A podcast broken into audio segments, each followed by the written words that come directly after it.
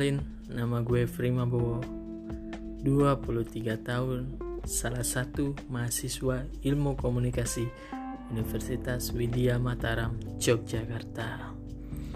Hmm, mungkin ini adalah podcast pertama gue. Di dalam podcast ini gue akan bercerita tentang apa aja yang belum pernah kalian dengerin.